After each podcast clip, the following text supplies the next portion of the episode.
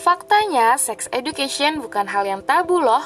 Kita sebagai generasi muda tentunya harus menjadi remaja yang cerdas ya, apalagi mengenai hubungan biologis antar lawan jenis. Nah, untuk itu podcast Dunia Remaja hadir menemani kalian bersantai dengan topik yang mengesankan. Tidak hanya itu loh, kami juga akan berbagi ilmu serta pengalaman kepada kalian yang harapannya kita bisa menjadi remaja yang cerdas dan menjadi generasi yang paham betul tentang sex education.